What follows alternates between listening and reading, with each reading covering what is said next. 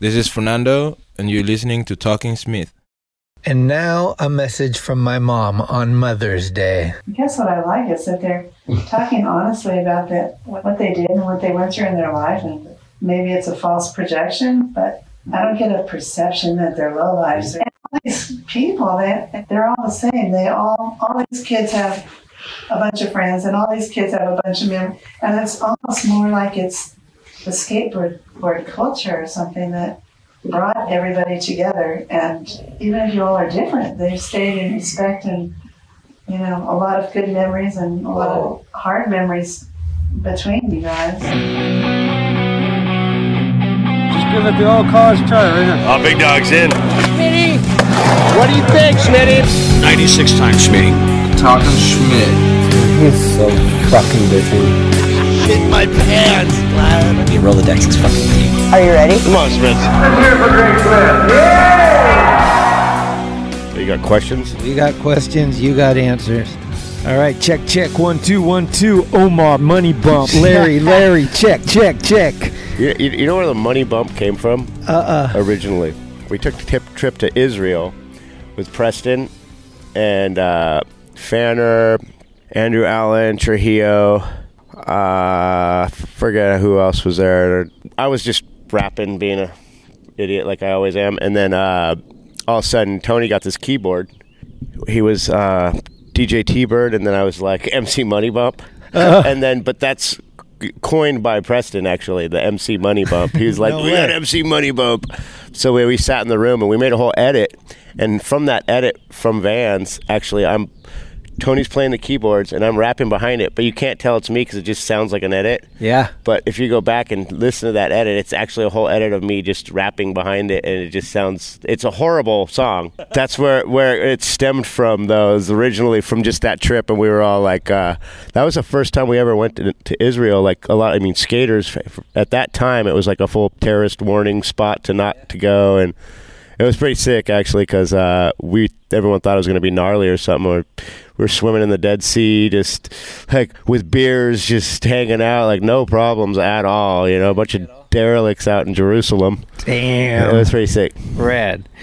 Well, we are uh, in the back of Omar's house. We're sitting poolside and we're at episode 20. Who better to have? Omar Hassan is on the show. And uh, I'm stoked. Um, this I'm actually a little nervous right now. Why? I don't know, because you're like the biggest uh, guest I've had, and you're Josh Borden's favorite skater. Oh my god! now I'm scared. You're you scaring me that you're scared. Have you ever listened to any of these podcasts? yeah, I've listened to some of them. Right on. You know, you're in the intro. Oh, nice. Yeah, there's the, the hungry one. The hungry one was pretty good. I listened to that one for a little bit. I love that guy, man. He's the best. He's pure. He's he's just a pure energy, dude. I love that dude. Yeah. Um, how many acai bowls do you go through on average down here?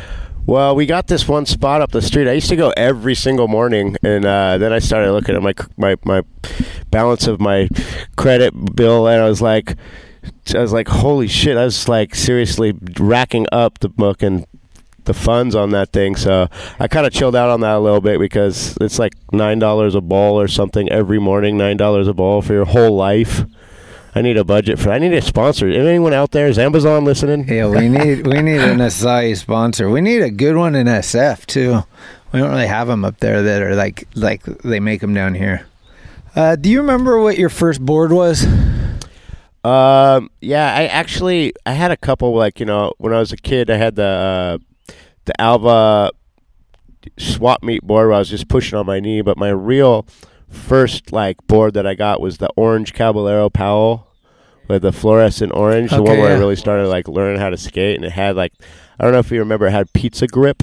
They had this stuff called pizza grip, and it was like this like No. like super thick grip tape that just absolutely ruined your hands and it was just not I don't even know if it was made for skateboarding but Lance Mountain or Cab or one of those guys if I said that to them they'd be like oh yeah because it was like uh, this really harsh grip tape that was just like horrible it was like a big thing back then everyone had it and it was like uh, hand me down from my older brother he's he got me into skating and I used to live right down the street from Brad Dorfman's sister Oh. and he owned Vision skateboards. Up, but before Yeah. that, she did Mad Rats shorts. Oh yeah, I remember those. So Mad Rat Shorts was like the lady who owned that did it out of the garage. They had the pads in the yeah, side. Yeah. and uh, I uh, lived down the street from her, and in order, she would pay me like you know five bucks an hour when I was a kid or something ridiculous small price. But I was and give me a pair of shorts at the end. But she would like screen print them and then I'd go hang them out to dry. Screen print them and hang them out to dry.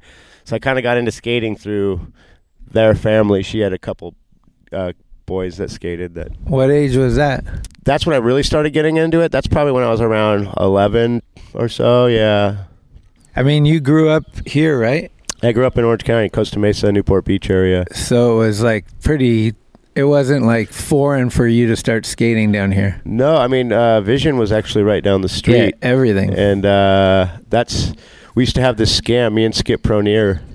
We used to have this scam where if you broke your board within like a certain amount of time and it was new, yeah. then you could just go there and return it. Oh. So we would uh, skate it for like a week, break it, and then go return it until they caught on to us. And they were like, "Here's these dudes are just like running this scam right now."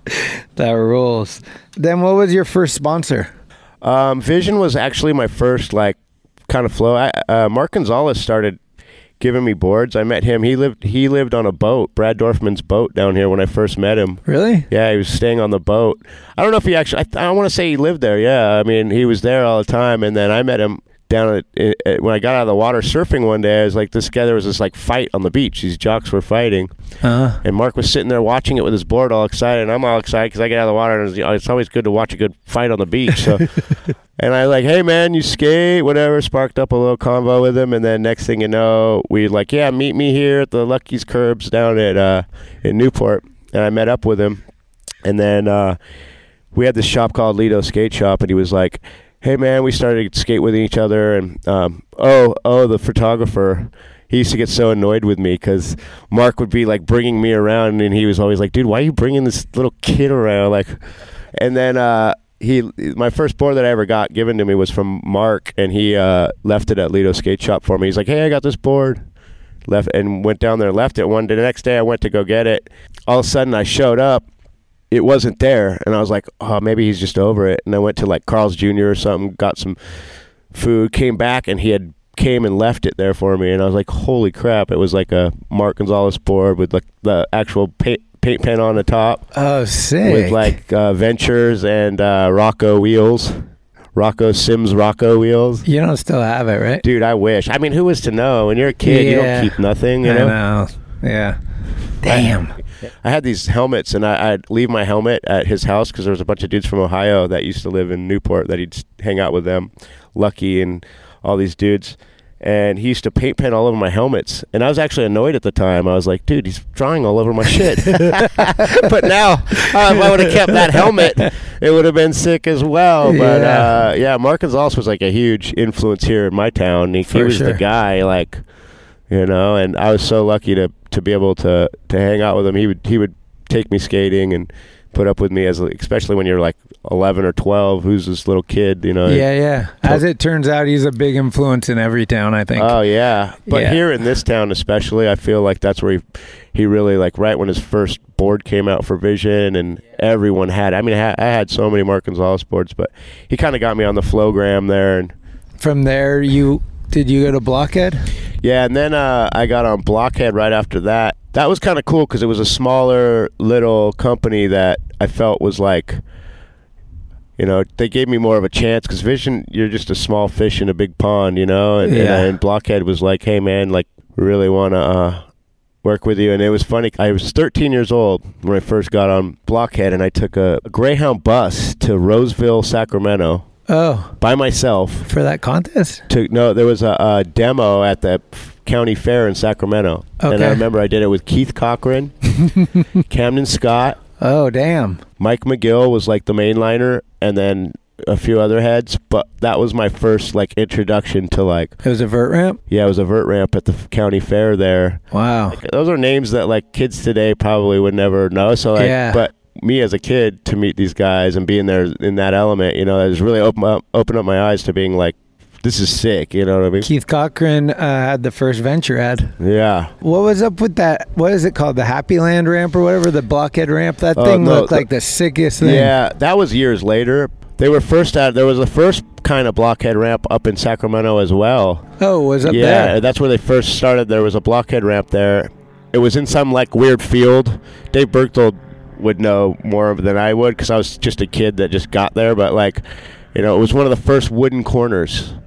Oh, and, yeah. and it was one of the first they figured out how to make a wooden corner out of it. And then you know the later after that, when the blockhead ramp came here in San Diego and in Fallbrook, one thing cool about that was they were really experimenting with the corners and the spines and like I feel the hips and stuff. I felt like it was like kind of ahead of its time For sure. when it came to like you know m- basically making a wooden skate park that i really spent a lot of time there i mean dave put up with a lot of my shit dude it was insane Were the Bergtholds from Sacramento? yeah they're from roseville Oh, and and Sam Cunningham as well. yeah sam cunningham So- he used to work at seldner copering uh, there was a thing called seldner and they made copers and rails and stuff and that was his job i'd, No. I'd go down and stay with with sam uh, in sacramento and uh, a lot of my childhood seriously was here and it also stemmed in northern california because of that's where the companies that i rode for were based out of you know Yeah.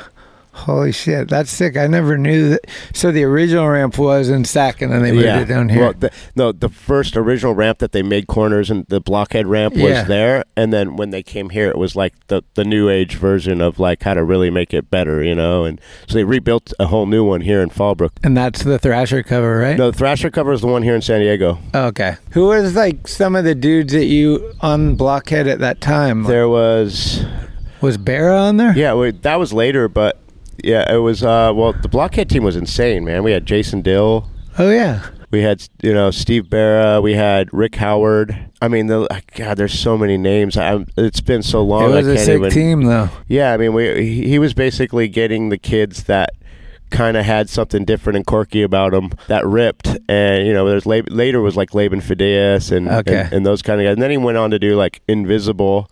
And then that whole team was pretty insane with Mumford and Jamie Thomas. And Yeah. So the guy had a good eye for Right. picking out. and he did video work too. Yeah, I mean, he would film everything, and he skated, Yeah. and so he was pretty sick to ride for. And Rick Howard basically got the idea of how to run a company through Dave, you know, like because just watching him work. And Uh-huh. Rick used to live here and at the Blockhead Ramp in San Diego. Oh, He, he came out for like a while. He lived at that house for a while where the ramp was, and so he kind of had an idea of watching how it all worked out, you know. yeah.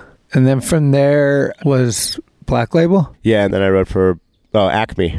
Oh, Acme I- in between. I don't want to talk about that. No, I'm just kidding. no, I'm just kidding. That was like a weird thing because it was the no pro model idea, and uh, to tell you the truth, we had a sick team and it was awesome. And, and at that time, no one was selling many boards anyways because it was like small wheels, big pants. Skateboarding was really small, but that was another great team though, you know. And then he did the Channel One and Acme thing, and between both of those companies there was a lot of great skaters, you know, Anthony Van Engelen and Chris Senn and Andy Roy rode for Channel One for a while. I saw him the other day. No way, yeah, really? yeah, Andy Roy was on the, up on Channel One and Remy and yeah, it was a it was a collective crew of like different heads on that for a minute. But then after that, yeah, I went to Black Label.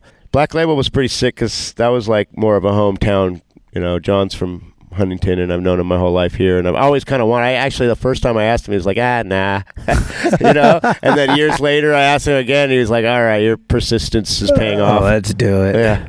Huh. Yeah, you guys have gone through a lot of different yeah, Cardiel, Upson, uh, early days and then who are the guys now? Chris Troy still on there? Yeah, Chris Troy and uh, Patrick Ryan. I, I, I like the way he skates a lot. Oh, yeah. he's like one of the newer kids that Little like, Patty. are ripping. But when when Cardiel got Skater of the Year, he was actually riding for Black Label at that time. You know, that was like a, one of the sickest logos, that uh, black label one. I mean, uh, Copenhagen one. Yeah, It's yeah. like, I uh, mean, John uh, Cardiel basically carried that company through that those times as far as like creating a a niche for it, and you know he's obviously he's John Cardiel, and Yeah. he and then he got Skater of the Year, and he came out with this candy board. I don't know if anyone Oh, remembers yeah, that. And that that was- was, like, all right, this company's sick at that time, right? Yeah. the Everslip candy. That's like probably the the best black label board of all times. Damn. How about uh, um, reissue, John? Send, yeah, send I don't know. You ask- yeah, John's got to ask John on that one, dude. Come on, John. Come on, John. Oh man. So let's talk about the uh, gnarly fucking head injury you got at the Oh, downtown yeah. showdown. Lee Sharon was saying it was the most scared he's ever been in his life. Well, it, what sucks is sometimes things like that it happened. So, I mean, there's a, I can go on for days about that one because it was like a weird situation. Yeah. Everyone thinks that I like hit this saw blade that Sam Hitz had put on the on the thing, but it wasn't the saw blade, and it wasn't it wasn't the obstacle. It was the way that you're supposed to duck as you go under. Yeah. And on the other side, it's like going through a tunnel, and on the other side was a transition, and someone's board fell through as I was going through the hole. It was Tony Savante, I think. His board fell through, and I flinched up. You know, your first reaction is to stand up. So I was going through it, I seen the board, stood up, wham, knocked myself. But what was crazy is I was kind of in and out of consciousness, like didn't go out. I remember Sam Hitz running up to me and he's looking at me and I seen the look on his eyes. I'm like, dude, if Sam's looking at me crazy like that, then this could be bad. They tried to put some compression with some rags on my head and then in the ambulance we went to a uh, Hollywood ho- hospital. And the hospital in Hollywood is no joke, dude. Like I'm talking there was people with gunshot wounds, stabbed. Oh. There's homeless people. I mean, it's a sketchy hospital. So Right. they took me to the wrong hospital actually because the paramedics were freaking out so bad about it. They took me to the wrong hospital. They pulled me in. This doctor was like, uh, "Yeah, you were at the wrong hospital. We're not equipped to deal with this. Put him back in the ambulance." Oh I'm like, "I'm not leaving. I'm not going in. I'm like sitting there kind of arguing with this doctor, Yeah. and then he's like, kind of was like, "Okay, well, this is too serious. We he needs help right away." He's like, he went for it. You know, he put a bunch of it was like 100 and something stitches inside and then he had like I had like 48 some- 48 staples outside but I mean it took like probably 4 or 5 hours Yeah. and uh he stitched me up and then he I was on my way, you know, but like you could definitely see the skull, uh, you know, you could see the, the the bone which was that's what I think scared him, you know. So fucking gnarly. But listen to this. What's crazy is that guy hit me up, the doctor, on Instagram a couple years later, was like, hey, man, I'm the one that sewed your head up. How you feeling? And this and that. And, and now we're like friends through social media. What the fuck? so he's like, hey, you should come to LA and have a beer. And like he sees my, some, because I've based graphics off of my head and I've like kind of used it to my advantage. Like if you can't beat him, join them, you know. So like I, I, I like, and then it's funny because I have a lot of people come up to me and the first thing they'll say is like, "Hey, let me see your scar," you know. So it's kind of became like a part of my life that was unexpected, but it's actually it's kind of like you know people think it's cool, I guess, but it wasn't cool at the time. I'll tell you that. No, fuck no. I thought that you were gonna say the uh, doctor hit you up to get the money bump bump. Right. Um, do you remember meeting P Stone for the first time? You know what? It's funny. He's got such a better memory than me.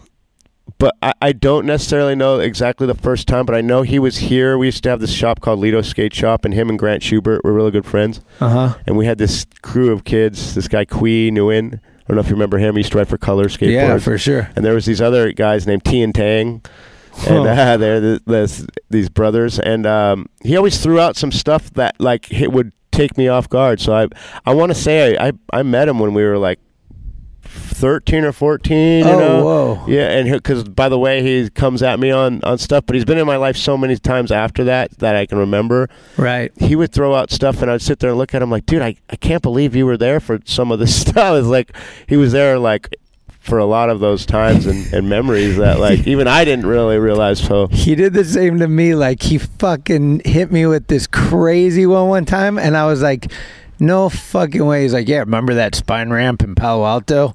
Yeah, I was me and me and this guy were Yeah. friends, and I was there, and he's like, "We probably saw each other." yeah, I was like, "What the fuck, dude?" I was like young. yeah, he got around, dude. He wasn't even. He was like from a different state. Yeah, I mean the stories are endless with him, but is there any that stick out that's like one of the more epic tales? Um. Okay. Yeah. The, well, I'll go back to the Israel story. We get off the plane, flew for days. We find this bar that he knew about. He was all fired up because he he had been there one time before everyone. So you know how if he's been there, I he's- got he, it. He, he pioneers it, Yep. and he's like, dude, I'm gonna show these dudes a good time. Right. We get to the bar.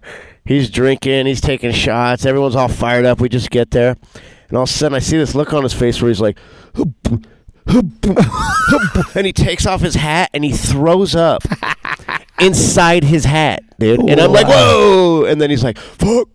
This is my good hat. This is my good hat. So he goes and runs in the bathroom, washes the hat out, lets it dry, and the hat's on his head for the fucking rest of the trip. I was like, dude, Oh my he- God. Preston, he needed that hat, dude. But that was one that stuck out to me that I always remember because I was just like, that he just didn't did not give a fuck. He was not giving that hat up. Most people would have been like, this He- hat's done, dude. He would But- wear the same hat for years. Like it would be like the sun would like melt the colors. Right. And, It was like a Thrasher hat that he just like yeah, didn't want to uh, give up. I miss that guy. Um, Alyssa texted in and wanted to know if there's any way you can get her into the Kelly Slater perfect wave. oh, you know what? I get that all the time, man. I got that from Jason, Jesse, and Cranny before. They were like, "Hey, how do we get in there? Hey, call him up," you Yeah. know. But I mean, that dude has probably got hit up by a bazillion so people. many like cousins he hasn't heard from for forever. Like, oh, like he's just like the guy's probably getting hit up so much. So when they hit me up, that was real fresh. But I could look into it more now. It's because it's been around. It's a little easier to like approach Kelly on it because he's uh, uh he's probably not getting so bombarded. We actually skated th- uh, this water park in Palm Springs that we're working on a little thing with uh Gregson and I saw that. and that's going to be another water park that's even closer because the other one's you know six hour drive four or five And six you hour drive skate the funnel. but you can skate the funnel but this new water park that they're building there is going to be uh i think pretty cool as well It's wave kelly's is different though I, I mean i haven't been to kelly's yet but i know Dude, those things are spendy. So, Oh, and yeah. when they first open, everyone wants a piece of them, and then they probably die out. But I, I think the Kelly Slater one is like you have to buy a membership, and it's like a club, and it's like it's you got to have the in for sure, or you're going to be paying out the ass. But is the idea that they're gonna like make those and then try to get it dialed in, and then that's gonna be where what they have contests on? I'm sure they'll do that. You know, not. I mean, dude, they're having the Olympics in Japan. Uh-huh. The first surfing Olympics is going to be one of those water park things. It, it is. Yeah, So, so- everyone has the same and then, wave. you know, to tell you the truth, some kid that lives in some weird place that has no ocean or water around him is going to come out and just start ripping. Have you ever heard the movie North Shore? You ever seen that Oh, movie? yeah. Dude, Rick Kane is going to be a real deal, dude. He's coming in hot. Hey, we got Rick Kane out of Arizona. Whoa, Joe Hammeke's next Yeah. door neighbor in Nebraska. Dude, you never know. Hammeke's maybe his his kid could just be the next Kelly Ansel Slater. Hammeke from Ansel fucking Hammeke could be the Parts next Unknown. Kelly Slater, dude. Well, the phone lines are fucking lighting up here with Omar on the program. We got a phone call. Let's uh, check the lines. Yeah, Omar. Cran, Cran here, Grandpa. Grandpa. Uh, true or false? You once had a Boost Mobile or a phone sponsorship of some sort? Uh, I think you had the first waterproof phone I've ever seen that was you took surfing with you in your wetsuit. Is that true? Or am I fucking high on fucking L twenty five? Well, you're probably high on L25 regardless, Cranny. But yeah, no, dude, I used to play this joke because I rode for Verizon actually, and they made this waterproof phone. So I'd be like drinking a beer, like joking around, and back then, you know, there was the first one of the first waterproof phones. So I'd drink, be drinking a beer, put my beer down, like accidentally look like I was accidentally dropped my phone in my beer, and everyone would be like, "Oh my god!" And then I'd be like, "Holy shit!" And then I'd like, "Dude, call it, call it!" And then they'd call it, and I'd pull it out there, and it was like tripping out because it was like one of the first waterproof phones. Oh shit! But, um, was that Verizon? What was it? Verizon, but it Oh. was a, uh, I think it was like Casio phone, like a like a G Shock watch type phone. But Okay. um, speaking of cranny, look at his ears were burning right from the last yeah. from the last question. We're just talking about you, Cranny. Looks like we got another phone call actually. Yo, what up? Oh what it do? It's Big Hungry. I just want to know, bruh, how did you feel when you first got aboard that red Omar motherfucking Hassan? What'd you do? Did you go get some ice cream with your girl? Did you smoke a fatty? What'd you do when you got your first pro board? Oh, how at that fool MC Money Bump for me? Uh, he owe me some money. Alright, G. Damn, what did I do when I first got my first board hungry? fuck. At that time, when I first got my first board, I was 16, so I wasn't doing much except fucking trying to hang out with chicks and smoke weed and drink beer. Yeah. But you know what the funniest thing Hungry's ever really called me out on, and I'm surprised that he did not call me out on this. He's like, "Yo, Omar, how are you gonna introduce your own classics?" I was like, he's like, dude, that's pretty crazy, man. He's like, I see a lot of classics, man, but you introduce your own classics. I'm like, hey, man, that's when you know you're classic. When you can introduce your, I'm a one day hungry. You'll be introducing your own classics every time. but that's where he always like. Oh, he loves to bring that one up. he up. loves that. I'm surprised he didn't throw that one because that he didn't think of it because yeah, that would have No, been. He talked about it when I Uh, had but- him on the show. Yeah. Actually, he loves that bringing dude that, one is up. is is awesome energy, man. Definitely. And hey, you know, you you listen to his stuff. He's legit. I hope I hope something something big goes out comes out of that situation because that dude's got talent. Absolutely. Keeping it fucking lit up in the bay. Hungry. Our life. Oh shit, we got one more caller. Oh, I don't know if you've t- heard from this guy in a while. Omar, what was it like being Jim Gray's neighbor, Oh God. like living on the other like neighbor, and then with it true or false that one time your stove was broken, and I put some French fries in there, and came back six months later, and they were still in there, in the pan. True or false? That's probably true. Before before I had my girl I have now, man, I was pretty I was pretty loose with the cleaning. but uh dude, Chet's a, Chet's another dude, you know, like man, we go back and forth. We it's been a it's been a long road. Definitely. I mean, a little longer for him. Hey, Chet's another one, man. He rode for Acme. We forgot to bring his Oh, name up on Acme, right? And he was so pissed off at Jim Gray. I forget what what happened. He he needed to go home, and, and Jim was like, "Yeah, I can't get you a plane ticket, but he got him a, a Greyhound bus ticket." Back to Kakalaka, dude. From Cali. Ask him about that one, dude. Oh my god. It scarred him for that. Fuck, fuck Jim Gray. Got that. Got me that bus pass. Didn't have that swoosh yet. Yeah, right. Those were the days where you're like, all right, well, what are you gonna do? You, you, you can't afford a plane ticket. Just get on the damn bus and just. But it scarred him. Yeah. It scarred him for sure.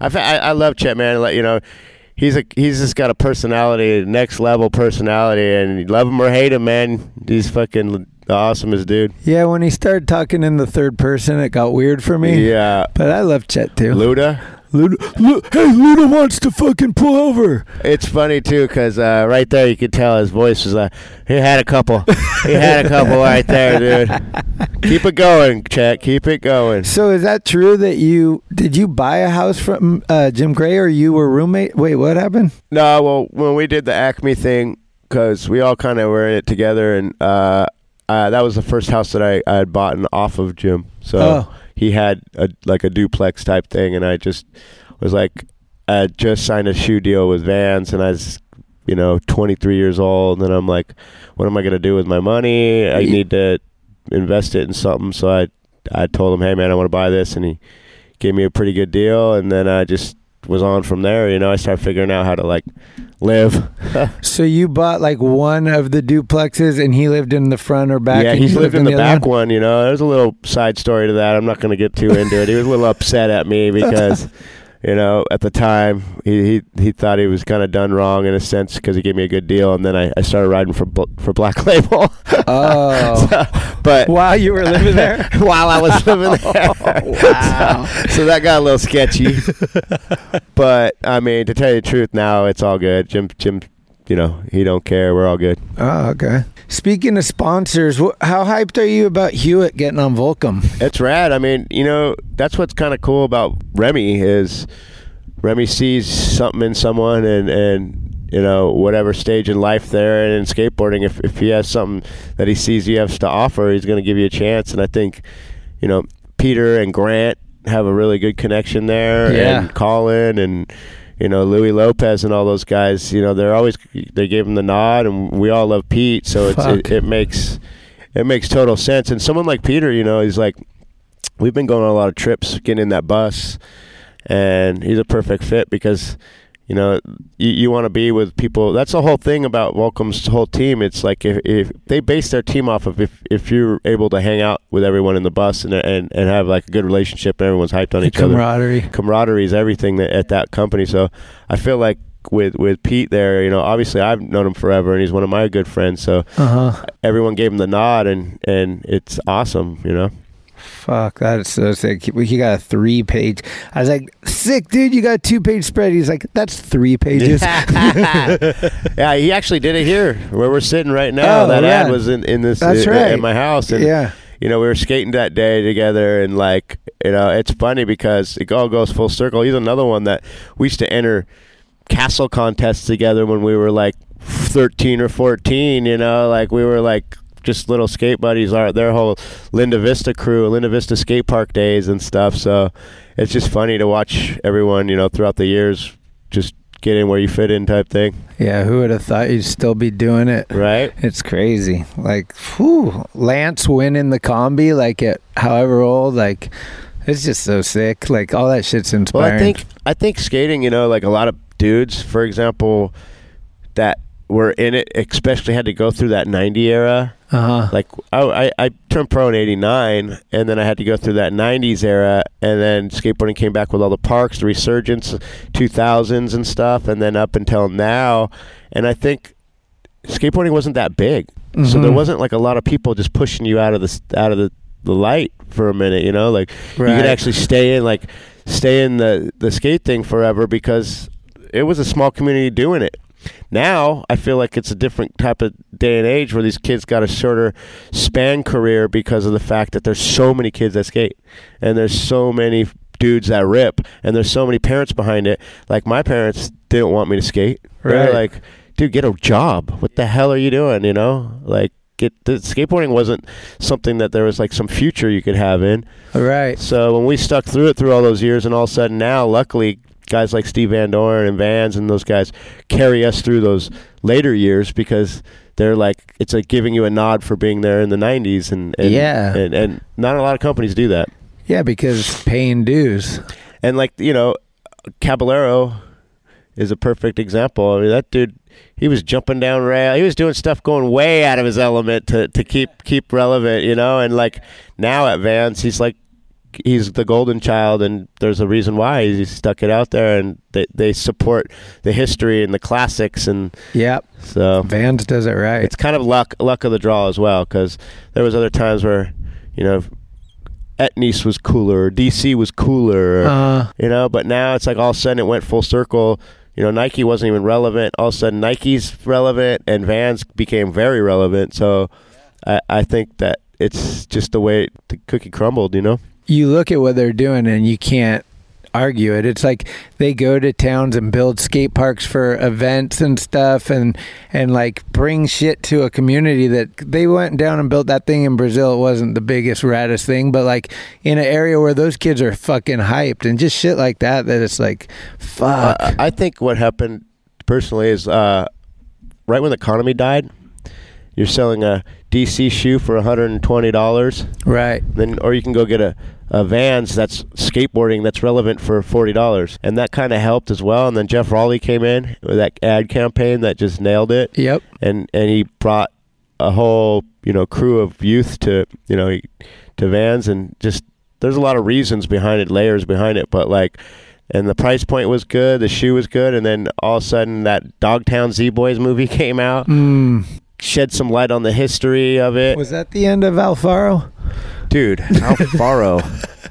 I love that guy so much and I haven't seen him he is since then. absolutely out of his mind. Uh, you probably see him still. I don't see him, but I Oh. love the kid. He's not, he, dude. He was like seriously one of the best skateboarders, man. He's yeah, we went on a so trip with him. He was so, and he was really cool and, and shit. But He's really down to earth. It's just like, you know, I, I, I'm not trying to talk negative, but like if you get into hanging out with the wrong crew and you, you take it to the next level and you can't pull out of that hole, man, shit happens. For sure, love you, Alfaro, Yeah. Alfie baby. We used to call him. Um, he, he played Tony Alva in the the movie Tony Alva. I know. He was a the skater I behind know. that. He was so He got that sick. check and was it was party time. Yeah. this funny story. Uh, we went to Montana with Alfaro, like Joe Brook, Chet, me, a bunch of dudes. And the first night, Alfaro met some chick and he disappears for the whole night. And luckily, we found him because we were in Spokane, like heading out the next morning to go to Montana. And so we finally find him, and he's like, Dude, you're not going to believe this. So I'm spending the night with this chick, and all of a sudden, her parents come home. He's like, I. Fuck. So I'm hiding in the closet like ET with the stuffed animals. when the mom comes in. Oh my god! I wish we could do some graphics to Dude, that right there. That was amazing. I can picture it. Yeah. The Ford sponsor, did you get a truck out of that? Yeah, you know what? To tell you the truth, that was probably the best situation scenario. The way I got on that was uh, I didn't. I don't never had an agent. I'm not like agent guy. I'd never been in skateboarding for financial reasons. It's never been a reason why I did it. Like I said, my parents never were like coaching me to do this stuff. I just kind of got lucky deals here and there, but they wanted to sponsor the Vans Triple Crown of skateboarding, and they needed someone to represent them in those contests. And at the time, I skated the vert, the street, and they had the Soul Bowl thing or whatever at the same time. And they were like, "Well, this guy's going to be skating all this stuff, and we'll be able to get our logo out there." And I'm just, I fooled them, Yeah. you know. But um, it was supposed to be a like the trial one year deal at first, and then uh, they gave me a truck the first year, and then they signed me for a four year deal after, and gave me what the price of a truck would be for the four years later. Oh, damn. So I was like kind of lucky because they switched up a lot of their other they had like surfing, skating and like wake wakeboarding and snowboarding and they switched up their other athletes but for some reason I got lucky and they just kept me as on the skate program the whole time. Oh, shit. So I was like sick. They sent me to the 100th year anniversary of Ford. I was, it was funny though because they started doing some weird marketing things where I was like going to a Ford dealer and I'm like up there with like a like a rodeo rider and like a race car driver. I'm like, what the hell is going on here, dude? This is insane. It's Mario Andretti. Yeah, and oh, Omario, Omario oh, Andretti. That's amazing. But hey, man, I, I was seriously, I got lucky because all I had to do really was put a sticker on my board, and then they actually did ads and stuff in the mag. So They did. I remember yeah, that. so it was like I kind of felt like they had to do that to, to legitimize like why, like give some support back to the to the industry instead of just like putting their logo. Nowadays, people just try to get shit for free, you know. Yeah. You get fucking Ford and Patagonia and you're good. Right. it's like, damn. Hammeke wants you to tell the story about when you came home from Israel. Oh man, being Omar Hassan, flying through 9/11 days, dude. That shit was harsh. There was a couple times where I would like having a couple beers in the bar, minding my own business, go to check in. As soon as I checked in, there'd be like two sheriffs on my sides. Wow. You know? And then I'd be like, all right, I know what you guys are going with this. And then I started getting kind of pissed off about it because I knew exactly where they were going. Every time I'd go to check in, but that one from Israel, they like took me aside and was like asking me, like took me into this interrogation room, and uh, Trujillo and Preston and, and and everyone, Angel, and they all. Oh, Fanner was there. I forgot to say Fanner was another one that was there, and he they all got to go home. Omar Hassan, you come with me. they took me into this interrogation room. They're asking me the craziest questions, like, "How did your dad meet your mom?" Like, have you? Some dude with my name was from Arizona, and they was on the the terrorist list, and they kept asking me like, "When was the last time you went to Arizona?" I'm like, I don't know, you know, just like, and then I started getting pissed because four hours later. They're asking me the same questions in different forms, just trying to like shake me on something. What the And then I started being like, dude, you tell me how my mom met my dad. I wasn't there. I wasn't even born yet, motherfucker. So Yeah. It got crazy, and then I, I, I missed my flight. It was like 12 hours later, I finally got on a flight. Oh, man. Yeah, I, I used to get that a lot, though, even just flying in general. And then I, United gave me this card that had like a special number on there. So when I went to check in, I gave them the card, and then they would uh, let me fly through without any problems And you still have doesn't that? ma- it doesn't apply anymore because they fixed the system on how to like deal with. So you don't get fucked with? I don't get fucked with no more. Damn. That would be insane. Holy yeah, shit. I mean, dude, my mom is an American citizen. My dad's from Arabia, but I was born and raised in Hoag Hospital in Newport Beach. My brother's name's Jason. My other bro- brother's name is Lauren. They experimented with me, dude, and I got the fucking I got fucked. They're like Omar Hassan. That's like Mike Smith of the terrorists. Oh names. man. That's like Mike Smith of America, and, and they're looking for Mike Smith, the terrorist. Like you're fucked. Holy shit! I'm Greg Smith, and I fucking go into the. There you go. I go into the hotel, and they're like, "Yeah, there's two rooms. Which one do you want?" Because there was two. I was like, "What the?" There fuck? you go, dude. Like the most common name Yeah. that could like. Insanity. All right. There's been a little uh, bird flying around telling me about a little drama going on these days. And apparently, um, I don't even know if we need to name names, but um, somebody got upset with somebody else over the color purple. Purple? Yeah, you haven't heard about this one? Uh-uh. Well, somebody came out with some purple shoes, and then they got blocked on um, all social media by somebody else because they said, Purple's my color, yo. You don't know about this? I don't know about this. Oh my God! Can you You trademark know what, a man? color? This is what they should do. They used to have these uh, fights at trade show with like Simon Woodstock and Mike Meir. So if we formed this boxing match for those two, and they could settle it once and for all through like actually make some money doing it in a friendly way, like so Yeah. it's you know not like a street fight. With the gloves we on, get the kinda gloves like on. Uh, Blazy and Hungry. Exactly. You get them gloves on. You get and you could, dude. We could sell this, Schmidt. I feel Uh, like I feel like it. I'm onto something. We'll bring ASR back. So yeah, no, we just go to whatever. What's the what's the one now? oh, I don't know. Uh, I don't really go to trade shows anymore, but I know if I had to, Yeah. I will for this. yeah. That would bring people to trade show. Actually, dude. Yeah. everyone would want to see this. But yeah, I mean, Simon Woodstock. we could get Simon to judge. Simon Woodstock uh, got a shoe out of doing that shit. Yeah, just let them do it. Let them do it like in a setting, and then market it. And hey, the winner gets to win the purple. done. We'll do it. Or we'll- let's do it at the next Wallenberg contest. The new Buster Bale. Right. Yeah, Buster. Bale. Yeah. And you could Buster Bale on the fucking purple right there. I don't know if either of them were paying attention to the Converse video, but it was called Purple. Just throwing. They could put a stop to that just too. throwing that out there. And then Jay Maskus called in and said he wants his purple back. Right. Yeah, so Hey, uh, I remember watching this this interview with Birdman from uh, Cash Money Records. It's like, yeah, man, bling bling. If I would have known that was a cop, uh, I would have caught everyone's attention. Been that big, I would trademark that shit. bling bling. Bling bling. Hey, uh, one thing I forgot to ask you was um, after the the slam at the showdown and stuff, did you hear Chris Gentry's rap, "The Hall of Meat"? I want to say yes so he doesn't get mad at me, but I'm gonna say no because I didn't hear it. But I love Chris Gentry to death, but I did not hear that one. He's got a big shout out to you. Oh, I love Gentry, it's man. like something like. Uh,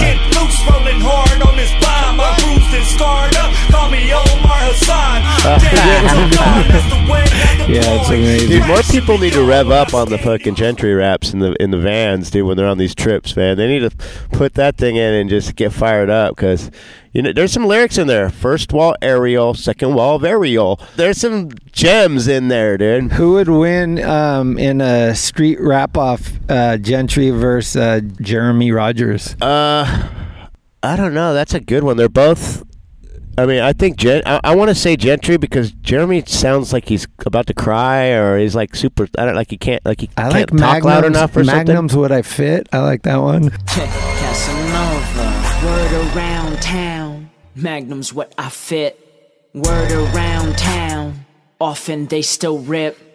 Word around town, bitch, I still don't got no kids. Word around town is I fucked a thousand bitches. Come on.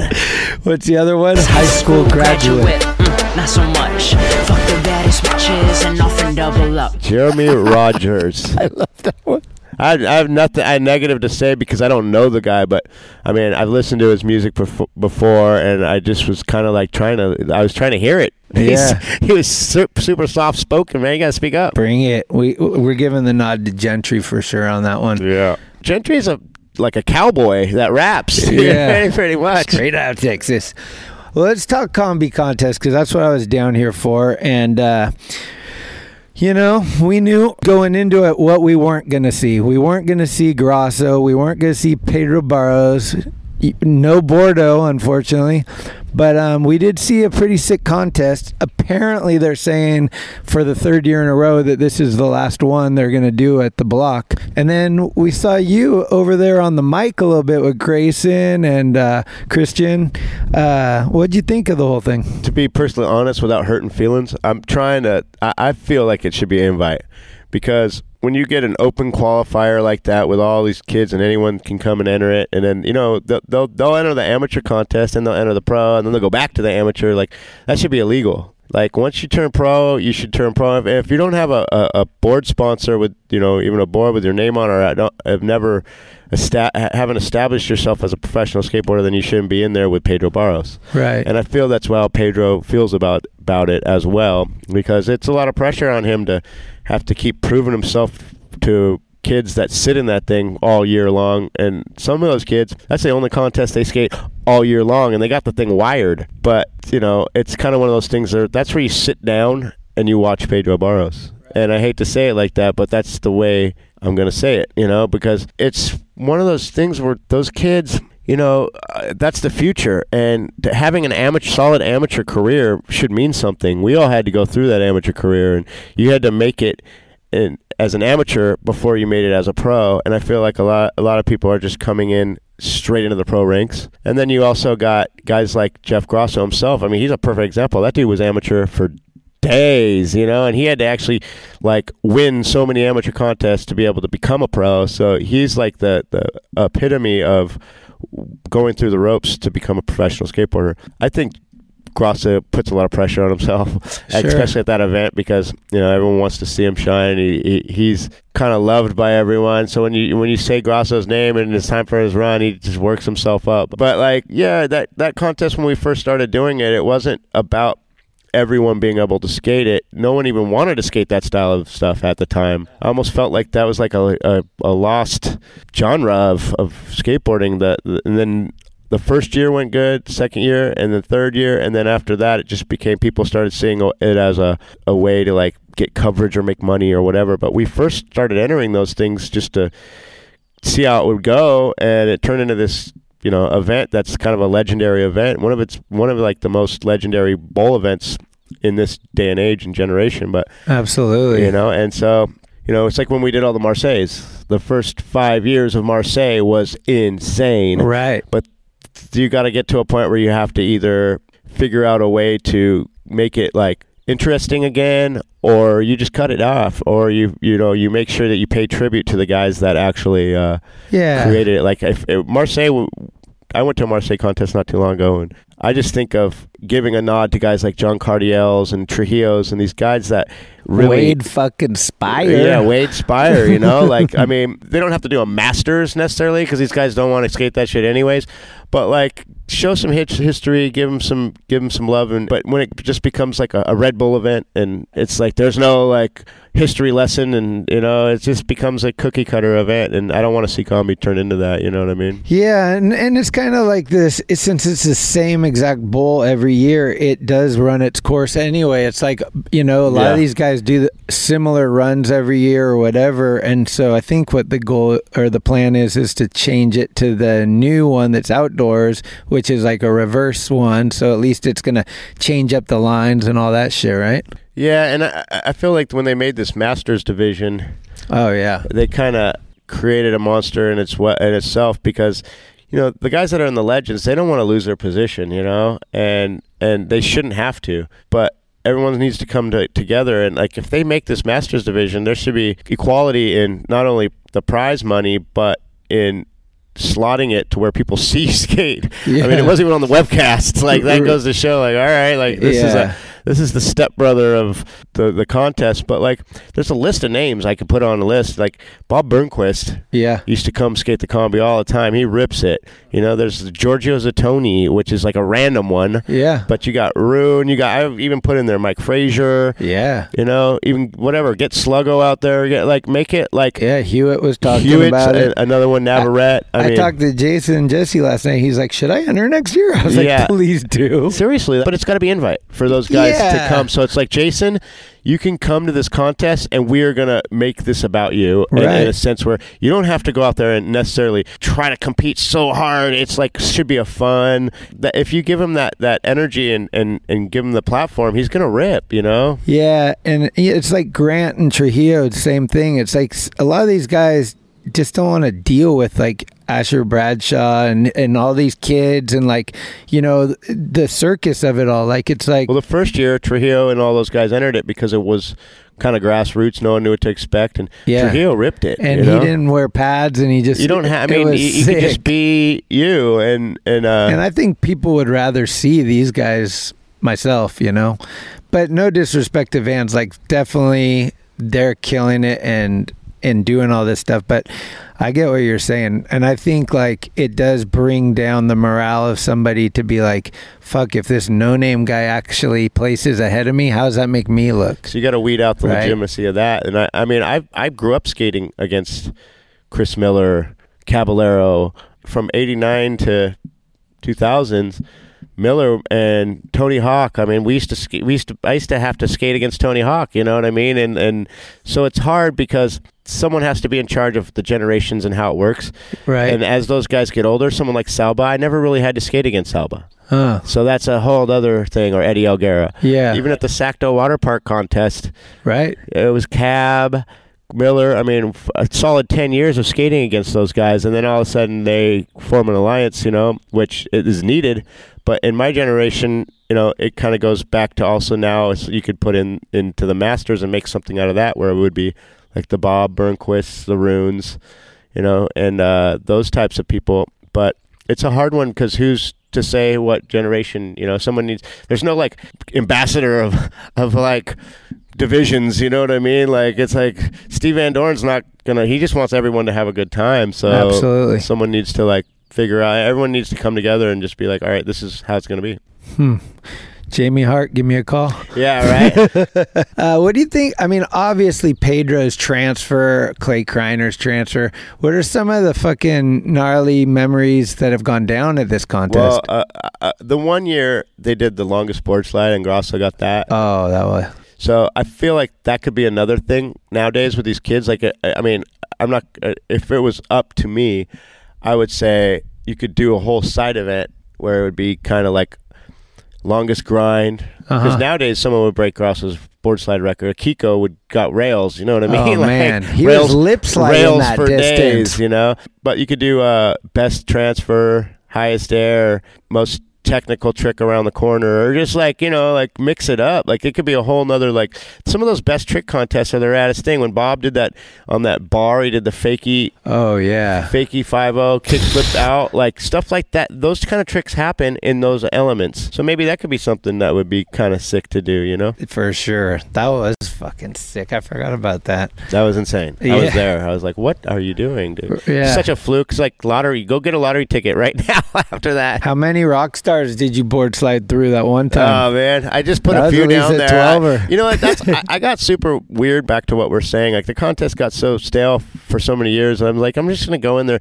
and s- just do something different and have fun with it because it was like it's like beating a dead horse. For sure. Let's take a little break and hear from uh, some of our friends, and we'll be right back. When you need mealtime inspiration, it's worth shopping Kroger, where you'll find over 30,000 mouth-watering choices that excite your inner foodie. And no matter what tasty choice you make, you'll enjoy our everyday low prices, plus extra ways to save, like digital coupons worth over $600 each week. You can also save up to $1 off per gallon at the pump with fuel points. More savings and more inspiring flavors make shopping Kroger worth it every time. Kroger, fresh for everyone. Fuel restrictions apply. It's cool uh, going to um, the combi and having different people come up to me and go, "Dude, I like your podcast. It's right." And I was like, "Whoa, you listen to it?" so uh, keep uh, promoting me out there, everybody. Me, me, me. I, I, I, me, me. He's got a case of the meitis right now. Yeah, and Joe Hammeke, he had the Miata. He rolled up in the Miata with some meitis. Um, who are some of your top road dogs you like traveling with in 2019? I mean, I love Provost. is so fun to hang out with, dude. That guy's just like classic. Him and Figgy's Instagram is insane. Right? They're just like Dude, all the funny shock shit. value for days. Yeah. It's- but um, you know, obviously Grant. It's so funny that you say that because you know, there's even I've been on uh, trips this year with like a bunch of weird. Different cats and like all those little Canadian kids that, like ET. I don't know if you know ET. He's uh, he's from so. uh, I want to say Montreal area, and and and then um, there's Dustin, and there's this whole little group of Canadian kids that are out of vans, Uh-huh. and they are just so awesome to hang out with. Dude. Oh, they yeah? just do their own thing. They they have like a great sense of humor, and they all rip. Do you like to kick it with the younger kids so it helps you stay younger? Well, I mean, you know, like the, it's kind of cool to see all these different generations. Like even Grant's, you know, at an age where he's, I've known him since he's been a kid. Watching him just rip, and then you got the little kids. Like you go on trips with like the ET kid that I said, and and to me, to tell you the truth, I just am fortunate. I feel lucky that I'm able to watch these dudes document what they do and be a part of it and be there. It's like being history. It's like what Jake basically loved out of skateboarding. yeah, seeing the fucking He he just wants to see people. If I'm able to put myself in a position like Louis Lopez, watching Louis Lopez on a trip is insane to me, and I appreciate that more than skating myself. I, I don't go out there and try to like skate super hard because I want to try to show them that I'm ripping. I like there's a time and a place for everyone, and everyone has to sit back and play your position. And watching the kids do what they do nowadays is is like enjoyable to me. You know what I mean? Absolutely. CJ, you like him? Yeah, there you go, dude. He's I mean, a good kid. He's he's a crazy little fucker, dude. He's a little demon child, dude. He's demonic. But yeah, I mean, CJ's a perfect example. I mean, I've gotten him in so many headlocks in the in that bus, dude. He It's- gets tortured. and he's done so much like crazy. Grabbed my hat one time, was like, took my hat, was like, put it down his pants, was rubbing it on my balls, and threw it at me. I'm like, dude, it is on, dude. Oh you fucker. Like, All right, I wanted to see if we could do the first annual Omar Hassan Awards. We're gonna go best frontside air. Best frontside air, Chris Miller. I mean, out of all time history, Yeah. for sure, Okay. hands down. Favorite young buck. Favorite young buck. I mean, I've known Pedro since he's been a young buck, so I'll give Pedro the nod because in my mind, he's still that little kid that's 14 years old, flying in my face. Best all-time cement park. Best all time. I want to say Marseille, even though you know, even before the contests and stuff, we used to love going there. If I could get there, it's far away, but the way they built it, the guy didn't even built it. Like he was just some guy who got the job to build a park, and he wasn't like a professional park builder, and it just it just came out like that, and it's still It's to still this day. shape, I mean, right? it's been around for years, dude, Yeah. but it's still like the transitions in it and stuff. Like I like when there's hips that you have to snap an ollie to into ollie because then it kind of works for like people that like to kind of bonk or snap, and it's just like a perfect uh, transition, you know. How would you won Marseille in I won uh, 2001, 2003, 2000. Well, there was five years, Trujillo and Wade won it each once. and then I won the other three. oh, sick. And you won the combi also one year? Yeah, in 2006. How did those like compare like as far as like a personal achievement? Uh, you know what? Those times and stuff, it was sick. Especially like Marseille, for example. We were all just friends. Like, it wasn't like so so competitive, really. I feel like. Right. Like Neil Headings and Wade Speyer and these guys, they were just my friends. Cardiel, me and Cardiel would like one time we ran into each other and got up and we were just skating. There was no like trying to take people out or trying to win. It was uh, uh we were all kind of like already had years of growing up together, so the competitiveness wasn't really there as far as like um I'm trying to beat you. It was more just like having trying to have your best day on a skateboard. So those were kind of the best achievements I felt like Uh, Marseille was sick. I and remember like so was uh, La Combi as well. You know, like in those 2006 when I won, it was my backyard co- bowl that we just skate all the time, and they had an event there second year, and me and Rude would like call each other up, and we'd go skate there together. There wasn't like a, it wasn't like I didn't know you, and I'm trying to beat you. Right. It's like I feel like that's kind of like That's a what- different day and age today. Like Yeah. these kids do not know each other. Like we had years of, of Yeah. friendship and knowledge, and it's more like just whoever had their day. Yeah, I can see that. Um, back to the awards. Most likely to slam. Well, Ben Schroeder, of course, and uh, I don't know. Peter's pretty much up there in the Is most he? likely to slam, dude. Hewitt's always taking a good one, you know. Who are you gonna give most fried? Oh man, Willie Lara, dude. oh, damn. and that's no disrespect. It's just how it is. That's no disrespect to Patty either. You came in close second. No, Pat, Patty Ryan already knows that. He's trying to clean up his act. oh, okay, good. He's one fucking minute behind Lara as far as on the grill. Damn it. Um, worst breath. Tony Alva. Who? I'm gonna get in trouble for that one, but He's got worse than Hammeke. I don't know. Hammeke's pretty up there too. Those guys should do a breathalyzer. Um, who's the early pick for 2019 Skater of the Year? Skater of the year for 2019. Uh that's a hard one. I mean, that Jamie Foy dude seems to be Still killing just just on like another some other planet. Yeah, you know. But they're probably it's hard to get it twice in a row. yeah. So up next, I'd love to see Louis get it. You know, Yeah. because Louis is a uh, he's a technician. He skates in his own way, and he's like, For sure. With the Baker video coming, I, I I'm hoping for Rowan Zorilla myself. oh. Rowan as well Yeah. too. Because you know what, Rowan's so diverse. I think I think so that's sick. why he could get it as well because he appeals to every type of skateboarder. I feel like Uh, he's got the whole package. You know. And not for nothing, he embodies what Thrasher. Oh, for sure. You know. For the last award, we're gonna give you Omar's choice, which is uh, you get to make up an award. I'm gonna give the award to Jake.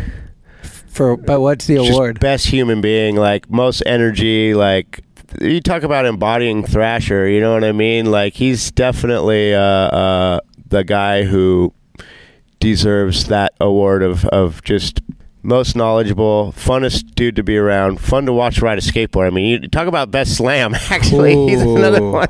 I forgot him. But I'm just gonna say Jake for pure just love. You know what I mean? Like I've been through so many things with that guy as far as like ups and downs of like how to deal with his personality and who he was as a as a person and and he really uh brought the best out of me in skateboarding as far as like okay dude like you're being a pussy or you're not or do this trick or don't or like gives you the opportunity to shine and, and gives you that motivation and so I, I feel like I'll give Jake the nod because he was the one person who I always felt like even when he skated just on on the deck off the deck sober not sober Right. fucking just in every every every aspect of knowing him you know he was one of my uh definitely all time people when he showed up dude it was on and and Uh-huh. so I'm giving it to Jake Can't beat that. That's good. What do you think about skateboarding post Felper? Like, are we in trouble? How- No, I think his legacy will live on forever. You know, I mean, you, you can't imitate that. There's no such thing as imitation. Yeah. But you could definitely just take everything that he he brought to to light. You know, kind of just use that as as no, fruit of knowledge. You know, like. Uh, So I, I feel like Thrasher in general, you know, like even with, with Burnett and stuff, th- these guys get it. It's not like someone like I am changing. I just we're gonna do something different now. Like Yeah. with you and and and Hammeke Joe Brook, you know, and Tony. Like it, it's embedded in you guys. It's not something that is uh, contrived. And so I mean, it's just just always know where that attitude lies, and I feel like th- his presence is always there. You know. yeah. It hasn't even been that long. The memorial is like in a couple weeks, Yeah. and then we have the Lincoln State thing. So it's just been still processing. But like the thing I was instantly like tripping on for myself, which was a weird one, but this is what my first thought one was like all the people that are going to take advantage of his absence. You know?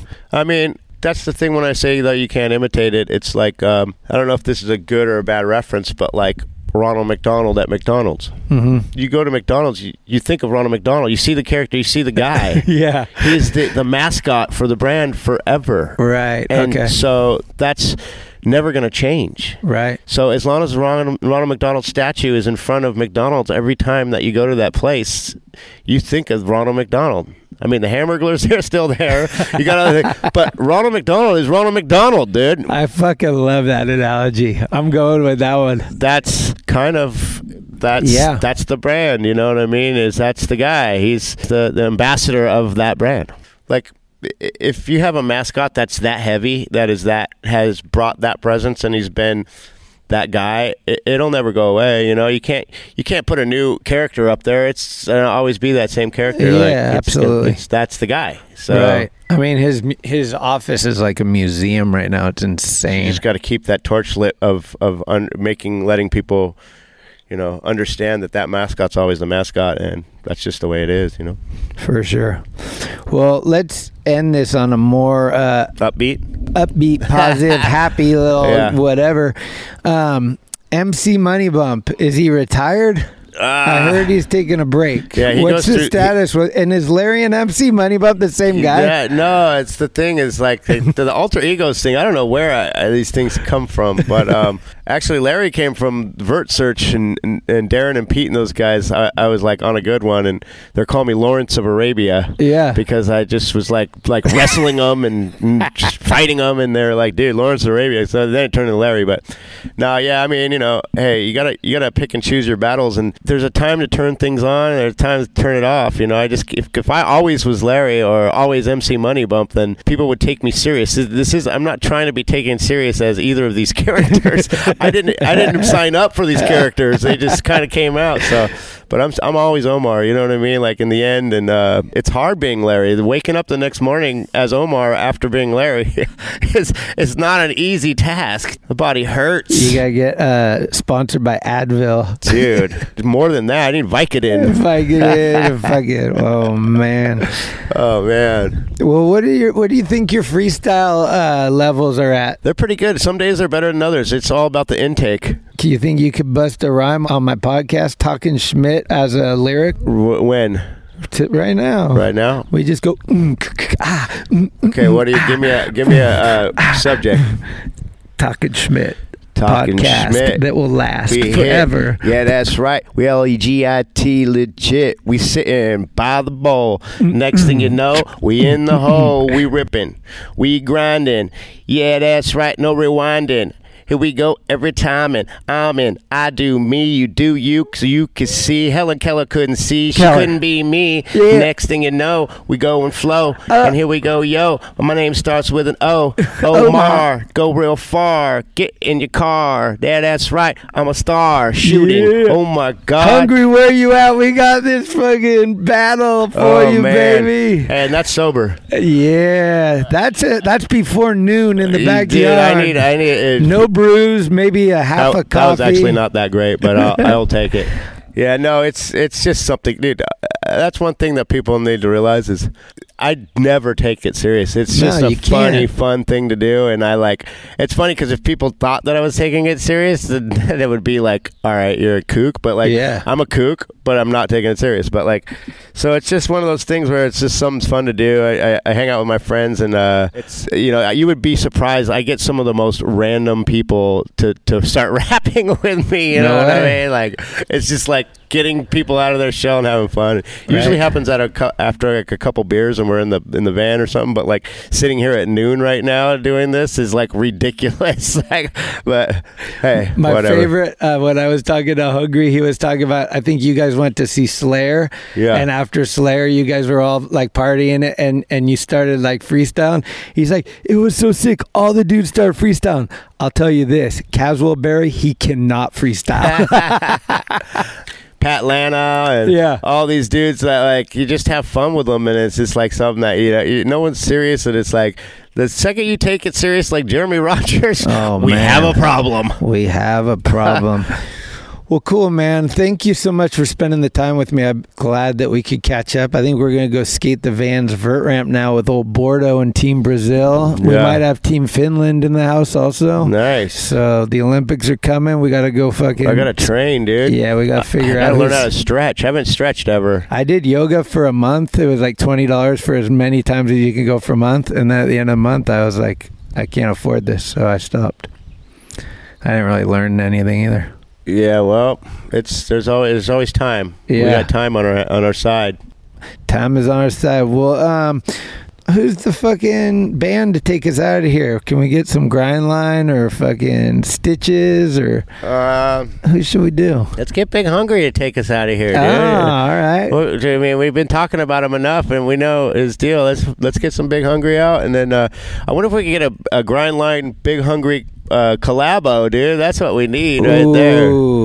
If Remy's listening to this, I always wanted the um, Volcom P Stone collab. You know, Volcom Stone, P yeah, we've. I, I'm sure that's been talked about Yeah. before. I mean, it makes sense. It's so sick. Yeah, but that'd be sick. Grindline uh, at the Rip Ride, Lincoln City. I think Grindline and Bad Shit are playing, and maybe Big Hungry's playing there too. Our life up in the Lincoln City. Let's do it. That's going to be an uh, awesome event. I, Yeah. I definitely uh, want everyone to show up to that one because I know it's going to be uh, a collective crew of people. Most definitely. And you know, with Red Oh in yeah. his town and fireworks. Oh man, I can't wait for the time trials. I heard the fucking route they made is insane. So that's yeah, it's gonna be fun. Um, well, shit. Uh, Well, thanks for having me, Schmitty, and uh, we'll see you dudes in Lincoln City. yeah, big love, Omar. You know that. Top of the morning, I don't got no words for you. Little emotion, I just flip the bird for you. Niggas won't even face me like a poor sportsman. But hungry, keep it cooking like a George Foreman. I do my ditty all over the map. These niggas say they on tour, I'm like, where y'all at? My mother got us out the hood, my brother still in the crescent. But this ain't the fucking time for a history lesson, that's right, no. These niggas really got a problem here. See the pain in my face, no Cartiers. These rappers softer than a pussy, acting hard as nails. We in the party screaming, all hell, Cartier. I told these niggas they was not important. It's time to wake 'em up, I hear 'em snoring. This girl that's riding with me is important. But I can't understand it cause she foreign. Excuse the interruption, but pardon me, dear. Y'all niggas can get the stepping like Martin was here. Listening for competition, but it's harder to hear. Jesus, take the wheel, Lord, he taught you to steer. Know you heard the last album, probably thought I was through. Me and Jack back in the booth, that's a party for two. Hey, you know they say that nightlife ain't a good life. Fuck it, no more parties for you, that's right. Hey, I know you waiting on the hook, right? Here you go, here you go. Hold on. I know you hating on the hook, right? They wanna see me lose it, I be keeping it mellow. Keeping up the family business like I'm Tony Vitello. If you need a good time, girl, we got it for cheap. Got the game from my niggas and they got it from me. That's a shout out to Ricky Henderson, he taught me to steal. Sammy taught me to hit. Randy taught me to pitch. Barry Bonds taught me never ever snitch on your friends. And P. Rose taught me how to win the game when it's fixed. And shout out to all my niggas who be putting me on. Bitch, I'm aiming at the crown, ain't no games on this throne. Nick, knack, patty, whack, no, I'm back to the bone. All I need's a pair of drawers, hit the road and I'm gone. Man, these bitches say they miss me trying to kiss through the phone. Wanna send me through the ringer, once I hit it, I'm gone. So she see me on TV and she feeling my songs. Now I'm feeling like Trey, baby, leave me alone. Unless you really trying to get some paper. I'm sorry, otherwise I can't date you. Believe me, I love it when you really get sleazy, but I don't want it if it's that easy. Hey, hey, I know you waiting on the hook, right? Here you go, here you go. Hold on, hey. I know you hating on the hook, right? Yeah, they wanna see me lose it, I be keeping it mellow. Keeping up the family business like I'm Tony Vitello. If you need a good time, girl, we got it for cheap. Got the game from my niggas and they got it from me. That's right. That's right.